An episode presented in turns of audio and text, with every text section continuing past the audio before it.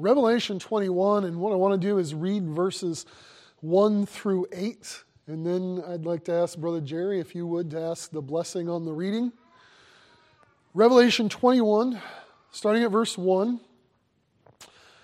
And I saw a new heaven and a new earth, for the first heaven and the first earth were passed away, and there was no more sea.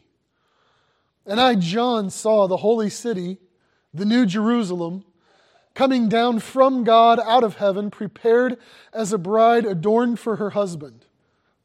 And I heard a great voice out of heaven saying, Behold, the tabernacle of God is with men, and he will dwell with them, and they shall be his people, and God himself shall be with them and be their God. And God shall wipe away all tears from their eyes, and there shall be no more death, neither sorrow nor crying, neither shall there be any more pain, for the former things are passed away. And he that sat upon the throne said, Behold, I make all things new. And he said unto me, Write, for these words are true and faithful. And he said unto me, It is done. I am Alpha and Omega, the beginning and the end. And I will give unto him that is athirst of the fountain of the water of life freely. He that overcomes shall inherit all things, and I will be his God, and he shall be my son. But the fearful and unbelieving and the abominable and murderers and whoremongers and sorcerers and idolaters and all liars, shall have their part in the lake which burns with fire and brimstone, which is the second death. Brother Jerry, would you ask the blessing on the word?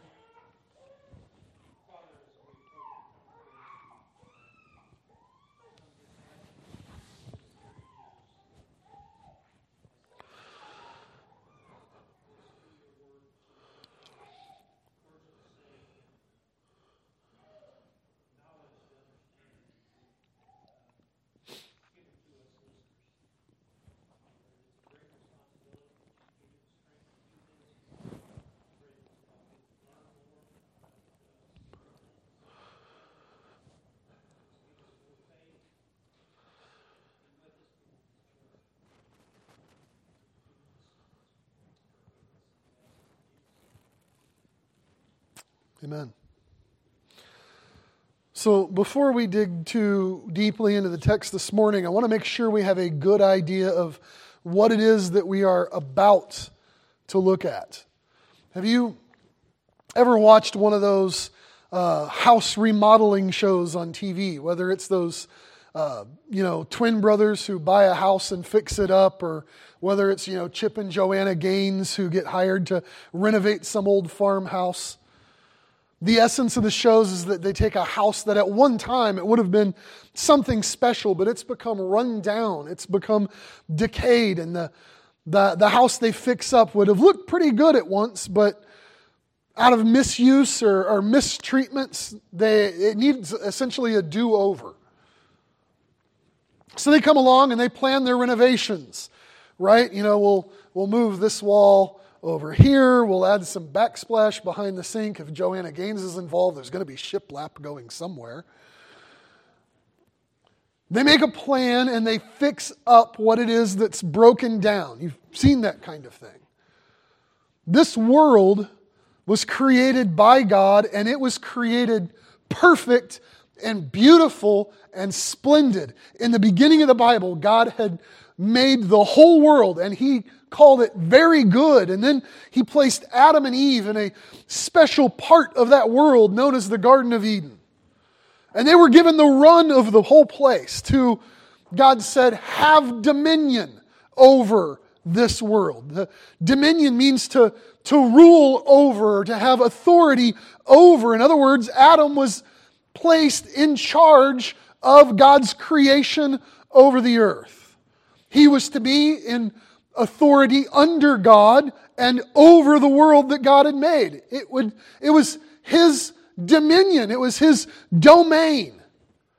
Look, Adam had it made. He was, he was large and in charge as long as he maintained that domain under God's authority. So, how did Adam do? Well, maybe okay for a while. The one rule that God had given, the one test that God placed before Adam and Eve and all of creation was do not eat of the tree of the knowledge of good and evil. They could eat from all the other trees. They could exercise dominion, rule over everything. They could even eat of the tree of life in the garden and, and live forever. Everything was good in creation. There was no sin in creation. Nothing was broken. Nothing died. Nothing decayed. Everything was perfect. Do you live in a world that's perfect? Things break, they rust, they decay, they die. Animals eat other animals. Tornadoes destroy towns. The lightning strikes and starts fires, burning down forests. Hurricanes flood coastal cities. People break bones. We get sick. We get COVID we get cancer. Any thousand other diseases. Ultimately, we die. If God made everything good, why is it the way that it is now? Well, the first two chapters of the Bible, Genesis 1 and 2, tell us how God made everything good and set Adam and Eve in authority over the world. And then in Genesis 3, it explains why everything went wrong. Satan entered into the garden in the disguise of a serpent, of a, a, snake, and Satan convinced Eve to rebel against God's authority by breaking the one rule that God had given. Even though God said, if they rebelled, they would die, Satan said, Oh, maybe not. You won't surely die. And so Eve broke away from God's authority. And then Adam, knowing the consequences of sin, willingly rebelled against God too.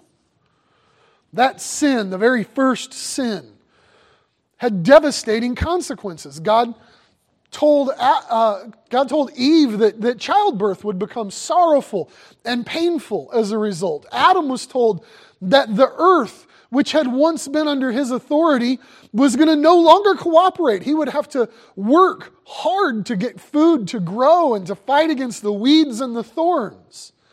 And even more than that, by bringing sin into the world, sadness and sickness and disease and death entered into the world with it. That's why things are the way they are. That's why you live in a world that is broken and it desperately needs to be fixed. Now, that should set sort of the background for our text this morning. Remember, in the first two chapters of the Bible, back in Genesis, there was no sin, but then Satan entered in after those two chapters in Genesis 3, and Adam and Eve sinfully rebelled against God. Well, now we have almost a mirror image in the opposite direction. Um, Satan and sin have been dealt with. We've gotten to the last two chapters of the Bible, and just before this, Satan has been cast into the lake of fire forever. All those who rebel against God and have persisted in sin are cast into the lake of fire with him. So Satan and sin have been once again removed. You see, this big reversal is taking place. Satan's been removed, sin's been removed, and with that sin taken away, everything that comes with it, like sadness and sickness and pain and disease and death, that's getting taken away too. God's plan is to correct this broken creation, a plan for His glory, a plan that John tells us about in Revelation 21 is a new heaven and new earth, a new creation replacing this one that we're in. And so let's read it again. I saw a new heaven and new earth. For the first heaven and the first earth were passed away, and there was no more sea. And I, John, saw the holy city, the new Jerusalem, coming down from God out of heaven, prepared as a bride adorned for her husband. And I heard a great voice out of heaven saying, Behold, the tabernacle of God is with men, and he shall dwell with them, and they shall be his people, and God himself shall be with them and be their God. And God shall wipe away all tears from their eyes. And there shall be no more death, neither sorrow nor crying, neither shall there be any more pain, for the former things are passed away. And he that sat upon the throne said, Behold, I make all things new. And he said to me, Write, for these words are true and faithful. And he said to me, It is done. I am Alpha and Omega, the beginning and the end. I will give unto him that is athirst of the fountain of the water of life freely. He that overcomes shall inherit all things, and I will be his God, and he shall be my son. But the fearful and unbelieving and the abominable and murderers and whoremongers and sorcerers and idolaters and all liars shall have their part in the lake which burns with fire and brimstone, which is the second death. So John's continuing in this vision that he has received of the future, and he's being shown God's plan for how all things will work out for his glory. God created that perfect, sinless world in which man was to, to rule over, to have dominion over all creation, the world submitting to man's authority, even as man submitted to God's authority. That's the Lord's design. That's His plan for the world, and He's not going to change that plan. The day's coming where Satan and sin are removed from the world forever, and Jesus Christ, the Son of God, the perfect man, is going to rule over this creation under the authority of the Father to the glory of God. Look closely at verse 5 with me for just a second. Earlier in this book, John sees a vision of God on the throne in heaven. And in verse 5, it says, He that sat on the throne said, Behold, or look, I make all things new.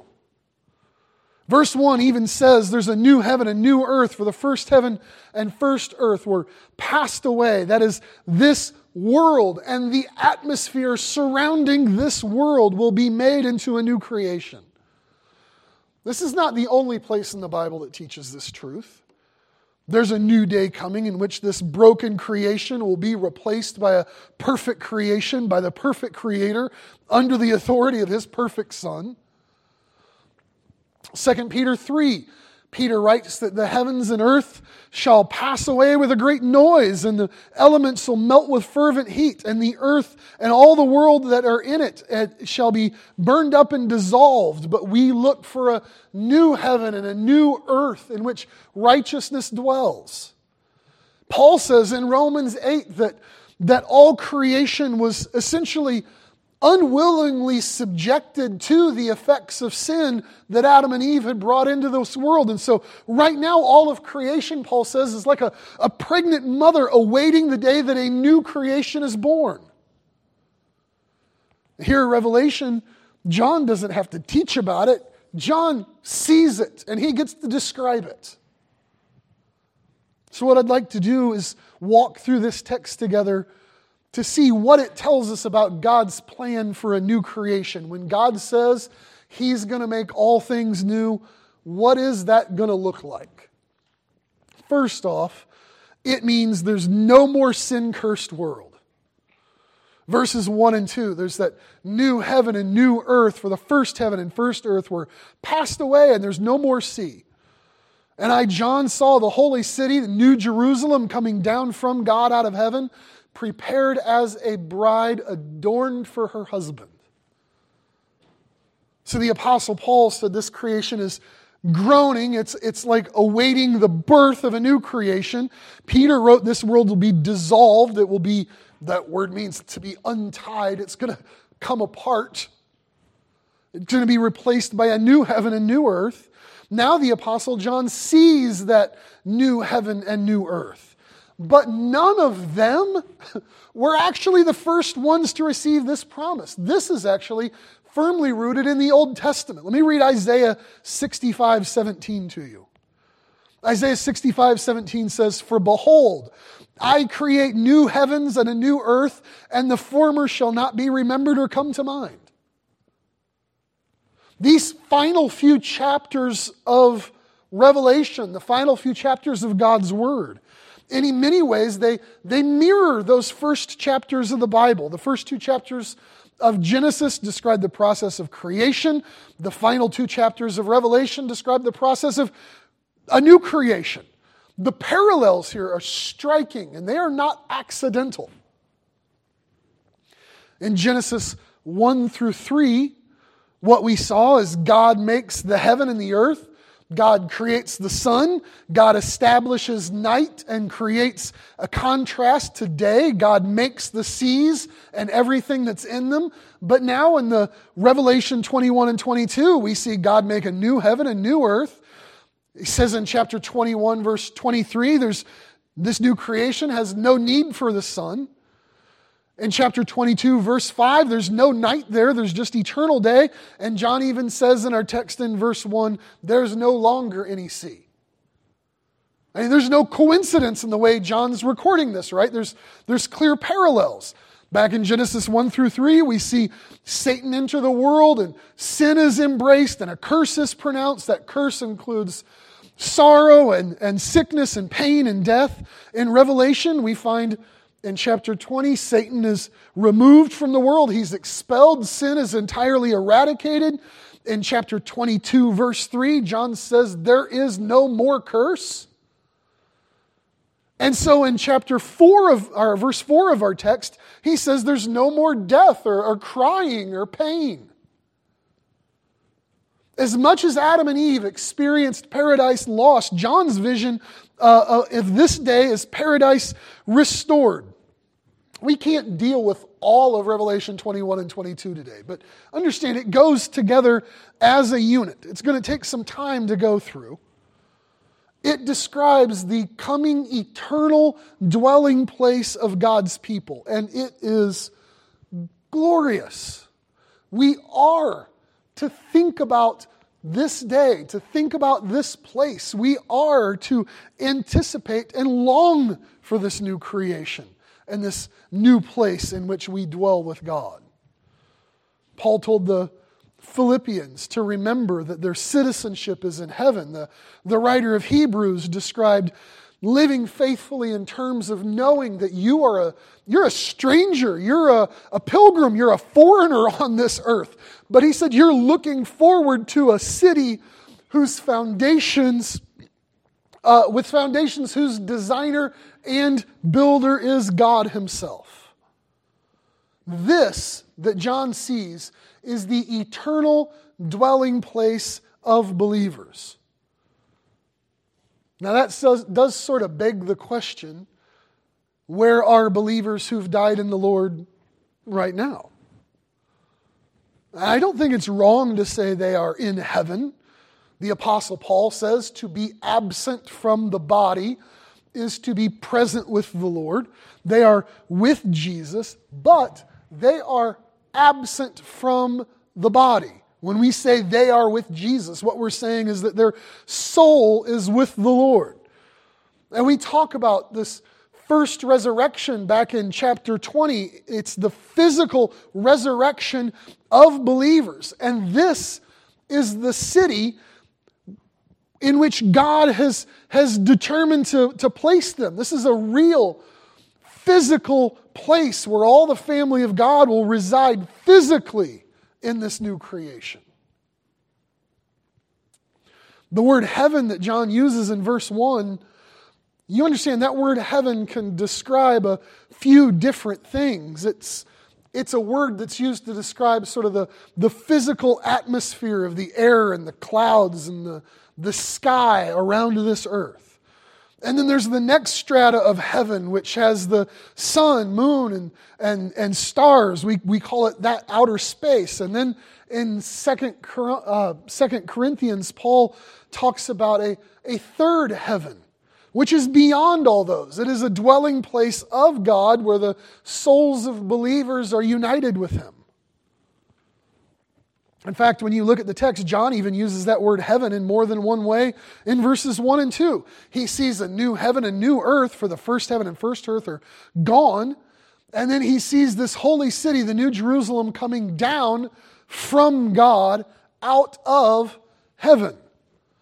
This city is prepared like a bride, he says, adorned for her husband. We're going to need to talk about the bride again, but it's going to be in future weeks. But for now, starting in verse 9, John gets a tour of this heavenly city. In our text, though, he's getting the first glimpses of it. He says, It is, it is beautiful. The word he uses for adorned is actually the, the Greek word where we get our English word cosmetics from, right? To, to make beautiful. This is a city that has been made beautiful, like a bride made beautiful, John says, for her husband. The Lord Jesus is still the focal point here. We're going to be united with him forever. That's actually the next thing that John's going to describe. But for now, God's making all things new. There's no more of the, the current heaven and current earth. They're, they're passed away. And when God makes all things new, there's no more sin cursed world. Second, there's no more separation. When I say separation, I'm talking about separation from God. When God created mankind, we were created to be in close relationship with Him. This, that's where we find the greatest joy is in a relationship with our Creator. But by sin, each of us have been separated from God. Isaiah says we're like straying sheep who've wandered from our shepherd. We, we even see that separation back in the Genesis story, right? Adam and Eve after they sinned, they couldn't remain in the Garden of Eden after that. The, God drove them away. He put a pretty scary kind of angel called a cherubim there at the entrance of the garden so they couldn't return. But now in this new creation, verse 3, I heard a great voice out of heaven saying, Behold, the tabernacle of God is with men, and he will dwell with them, and they shall be his people, and God himself shall be with them and be their God. So, in this new creation, it's going to be almost like restoring what was lost in the Garden of Eden in the sense that we'll have a place to be united with God. Right? In the, in the garden, Genesis 3 8 says that God walked with Adam and Eve in the cool of the day. So, like toward evening, when the day started to get cooler as nightfall came, God would come and he would, he would be with them, He would commune with them. In this new creation, verse 3 says God's going to be with men and dwell with humanity. They'll be his people, he will be their God. Why did Adam and Eve lose that connection with God? Why, why did there uh, become this separation from him? It was because of sin. God is holy. He's perfect. He will not put up with sin. He will not abide with sin. He will not let sin exist in his presence. But the cure for this curse of creation began a long time before the text we're reading today. In the person of Jesus, God Himself became human and lived among mankind. God the Son came to deal with the sin that separated us from God the Father.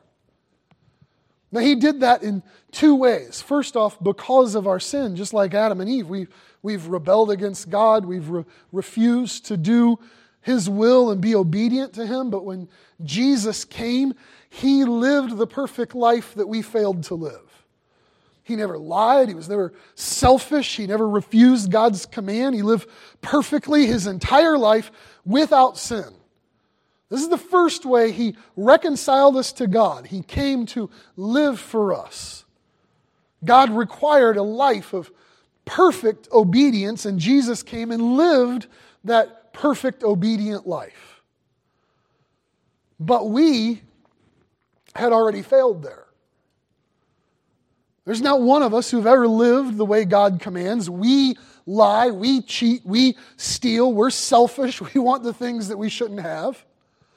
And because of that, because we have already sinned, God's holiness requires that that sin has to be dealt with. God will judge sin. If He judges us, He would do it in holiness so that every one of us would be declared guilty, sentenced to death, separated from Him forever in the lake of fire.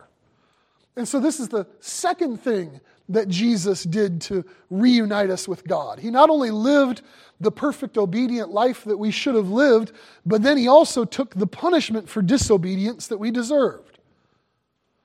When Jesus died on the cross, it wasn't because he'd done anything wrong. He was perfect. He is perfect. When he went to the cross, it was to stand in the place of sinners to take the punishment on sin that they deserved. And so now, anyone who will repent of their sin, turn away from their sin, if we repent of our sin and we trust in Jesus, will be saved, will be restored to a relationship with God. I want to be clear here.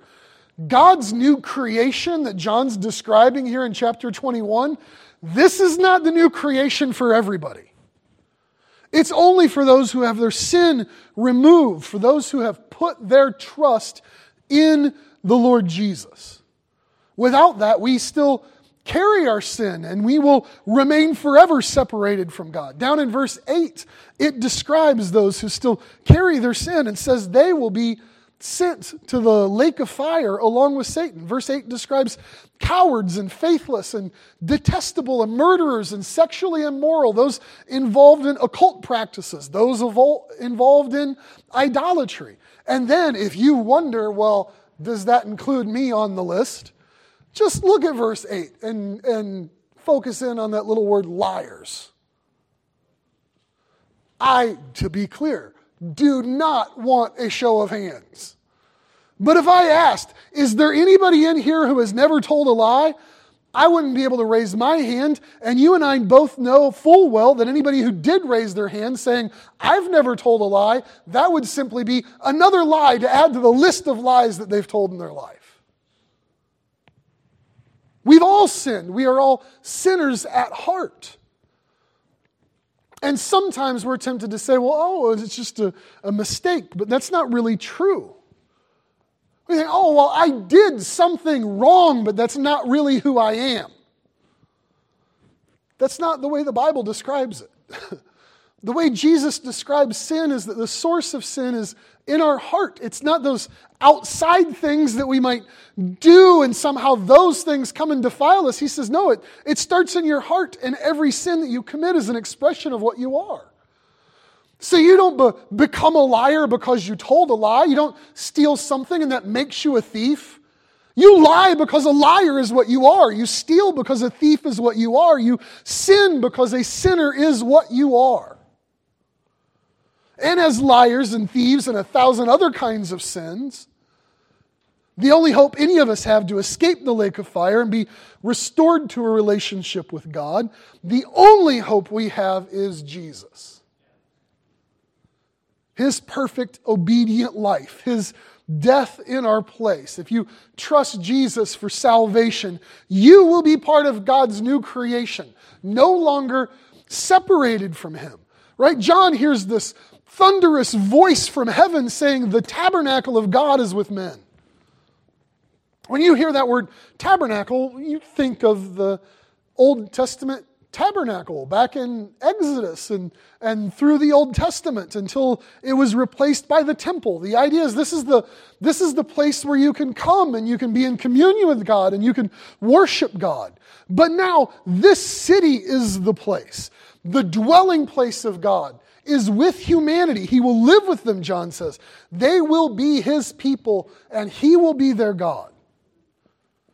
But you see then where John puts the stress here.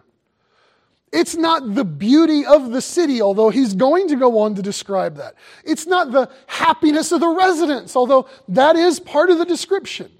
It is focused squarely on the Lord God Himself. Not only is this city a dwelling place for God and man, the voice repeats the most stunning truth about this place is that He will dwell with them, and God Himself will be with them. What makes this eternal city a blessing is not golden streets and pearly gates. It's that God has restored lost humanity and given us a place where we can be with Him, no longer separated from Him. And so he says in verse 3 God will live with us. He will be, we will be His people. He will be our God. So, this new creation means no more sinful world. It means no more separation from God. Third, in the new creation, there will be no more sadness.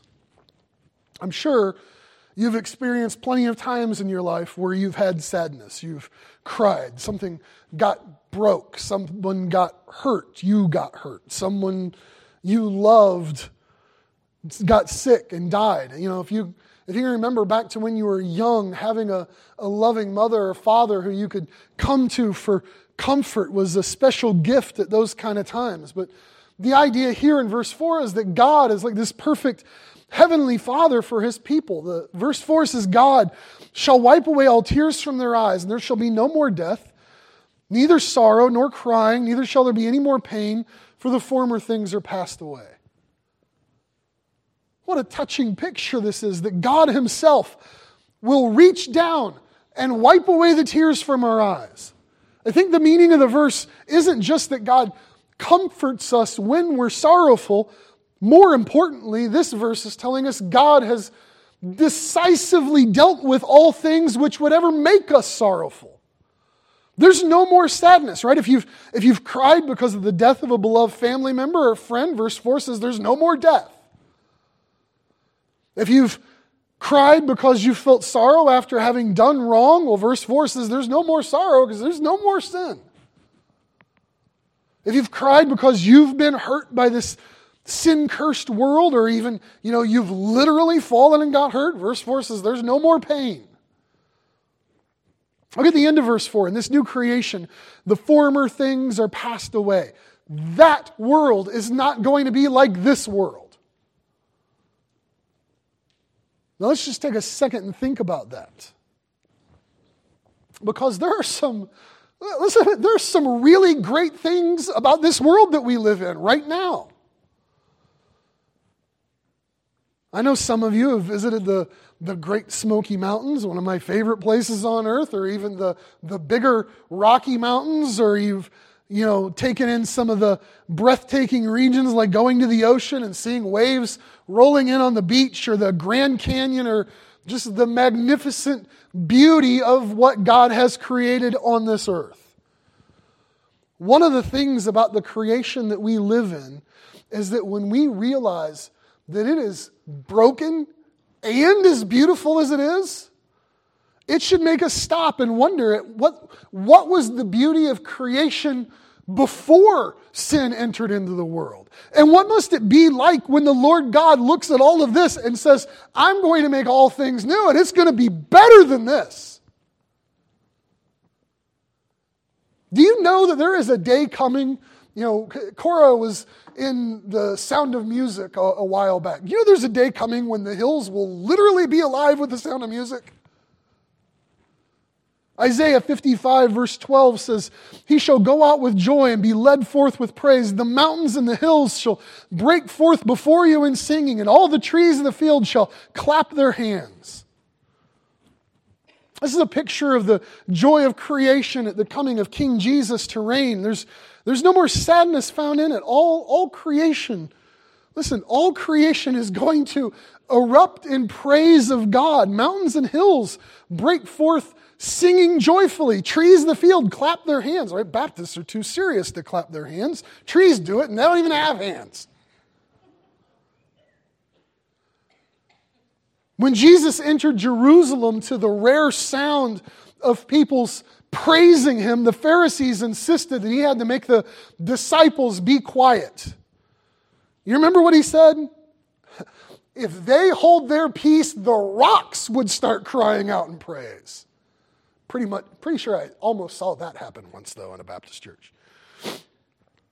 When Isaac Watts wrote the hymn Joy to the World, he wasn't thinking about the birth of Jesus at the first coming. He was reveling in the worship of Jesus at his second coming, right? He, he took his theme from uh, Psalm 98 and he wrote about the day where all heaven and nature sing the praises of King Jesus, right? Let heaven and nature sing. Let, let fields and floods, rocks, hills, and plains repeat the sounding joy. But think about this all of that is this current creation. For all its beauty, every, every time you've gone out and you've just stared in wonder at a star filled sky or been astonished at a sunrise or sunset, the absolute grandeur of the world around you, it is beautiful and it is broken. You still have pain and death and sorrow. So, how much better is God's plan for a new creation when He says, The former things are passed away and I'm going to make everything new? There's no more death, and there's no more crying, and there's no more pain. What will it be like when the Lord Himself reaches down and brushes the tears from your eyes so that you can behold the joy and beauty of this new creation where you get to live together with Him? So, this new creation means there's no more sin cursed world, there's no more separation, there's no more room for sadness and tears in God's plan for creation. All, all it's going to have is joy and peace and praise. Fourth, in God's new creation, there'll be no more uncertainty. When we read about this coming creation of unity with Him and, and praise of Him, we are tempted to wonder well, could it really be true? Is it really going to be like that? Look at verse 5. He that sat upon the throne said, Behold, I make all things new. And he said unto me, Write, for these words are true and faithful. John was specifically given this vision in order that he would write down what he saw. Maybe my sanctified imagination is just running wild here. But I think when we get to Revelation 21, he might have been in such awe of what he had seen that it's like he stops writing notes and God from the throne tells him, he, you know, he, his description is he said to me, write. Write this down because the things that you see, they are true and faithful. Not only is it true that God will receive glory in this new creation, but the truthfulness of it is based on the truthfulness of God Himself. He is faithful to do what he said he will do. And what he said that he'll do is make this new creation, right? I make all things new in verse 5. And that's that. Just like he got the first word in the first creation where he spoke all things into existence, he gets the final word in this final creation because it is, after all, the very next verse says he's the Alpha and Omega, the beginning and the end. He got the first word, he's going to get the last word, and all of his words are true. Now, there's something about this word new which tells us not only what God's going to do, but also how he's going to do it. God's the only one who can really create things new. Back in the Old Testament, God spoke all things into existence, right? He said, Let there be light. And there was light. And we sometimes think that we can create, but we can't create the way God creates.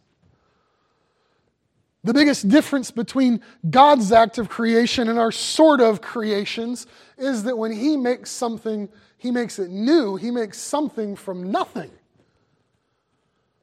Some of y'all are creative sorts of people, right? I've seen Tony throw pottery, but Tony can't make clay. I've seen Jay build a house. Jay can't make a tree. Randy and Andrew craft metal parts, but neither one of them can speak metallic elements into existence. What we call creative is actually crafty. It's taking things that exist and kind of messing around with them and putting them into a new form. That's not really new, it's just different. God alone is the creator who says he's making all things new. And when he says he makes all things new, he's not just saying he's making something different than before, he's also making something from nothing. He's making something better than before. All right, in Genesis, he made the sun and this new creation down in verse 23, and we won't even need the sun. In Genesis, he made day and night, but in Revelation 22 5, it says there's not going to be any more night here. In Genesis, Adam and Eve sinned and it brought death and sorrow and pain. But up in verse 4 of our text, God's going to make this new creation. There's no more death, no more sorrow, no more pain. God will make a new creation replacing the old creation with something new and better and permanent. And because of his faithfulness, we can be certain it's true. Right? That's what he says. I make all things new. These words are true and faithful. No more sin cursed world, no more separation, no more sorrow, no need for uncertainty about this. Finally, in God's new creation, there's nothing but sons. Look at verse 6 and 7. He said to me, It's done. I am Alpha and Omega, the beginning and the end. I will give unto him that is athirst of the fountain of the water of life freely. And he that overcomes shall inherit all things, and I will be his God, and he shall be my son. When Adam and Eve sinned, the Lord God banished them from the Garden of Eden, so they no longer had access to the tree of life right? We, we do see that tree of life again in Revelation 22, but in verse 6, we see a fountain of life giving water freely available to all those who thirst. There's this water of life. I do, I think this pictures Jesus as the same one John saw back in the Gospels in John 7 when Jesus stood up in the temple in Jerusalem one day and said, Whoever's thirsty, let him come to me and drink. There's really no way to fully express the satisfaction of a man who knows himself to be a sinner and receives Jesus as Savior. But here's this kind of picture it's like being outside in uh, 100 degree Illinois heat and humidity in the summer and then coming inside to a cold drink of water.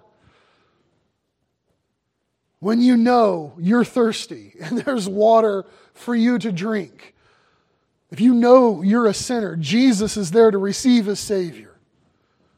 And when you repent of your sins and trust in Jesus as Savior, Savior, you are given victory over sin. It doesn't make you instantly perfect in this world right now in practice. There's not one Christian who doesn't still commit sin. But by faith in Jesus, you're saved from the power of sin in your life. You're saved from the penalty of sin in the lake of fire. And in this new creation, you're even saved from the very presence of sin. You will have, verse 7 describes, overcome it. John has used that word before, by the way. If you remember back when we were studying through John's letters, 1 John 5, verses 4 and 5. Whoever is born of God overcomes the world. And this is the victory that has overcome the world, our faith. He who overcomes, who is he who overcomes the world but he who believes that Jesus is the Son of God? And so when, when he uses that word overcome again in verse 7, it's not saying that you have managed this victory yourself. It's describing you are in this new creation because you've trusted in Jesus and through faith in Him, He has given you the victory that overcomes the world. And then it says, I will be His God and He will be my Son. God is glorified in this new creation because in it there's no more sin, there's only sons. If you trust in Jesus, this is you. You get to be a son, you get to be a daughter, you get to be a child of God. Even though you've sinned, even though you've rebelled, even though you don't deserve it, even though you've been disobedient, there is only one Son of God who has ever lived perfectly and yet he did it for us. And he died on the cross. And he rose victoriously over death for us. And the heavenliness of heaven is that we get to be united with him forever. We get to be children of the Father through him. We get to be sons of God through the Son of God who has allowed us to overcome. God's plan is to make, remake, restore, all things for his glory. And in this new creation, there's no more sin cursed world. There's no more separation from him, no more sadness, no more uncertainty, nothing but sons united in faith with the Son Jesus. The two places described in our text Both are worth our consideration. They're both worth our contemplation. They are the eternal destinies of all people. In verse 8, there is a lake of fire and brimstone. In verse 2, there's the holy city and the new heaven and new earth. In verse 8, it's the lake of fire that's the second death. But in verse 4, this new creation, there is no death. The lake of fire is made to eternally judge all those sinners who persist in their rebellion and sin, but the holy city is made to eternally bless all those in the new creation who have become new creations through faith in Jesus. And so, do you know him? Have you trusted him? Listen, he is better than a cold cup of water on a hot day. Only Jesus lived the obedient life you failed to live. Only Jesus died on the cross in place of sinners, absorbing God's wrath for them. Only Jesus rose from the grave to defeat death and promise everlasting life for all who believe. And this is the place of that everlasting life where death is banished forever. You're not too young to trust him. You're not too old to trust him. You are just a sinner who is separated from God, who has a ruined relationship. But through faith in Jesus, you can be reunited with God as his child when he makes all things new. You can be with him in this new creation by becoming a new creation through faith in Jesus.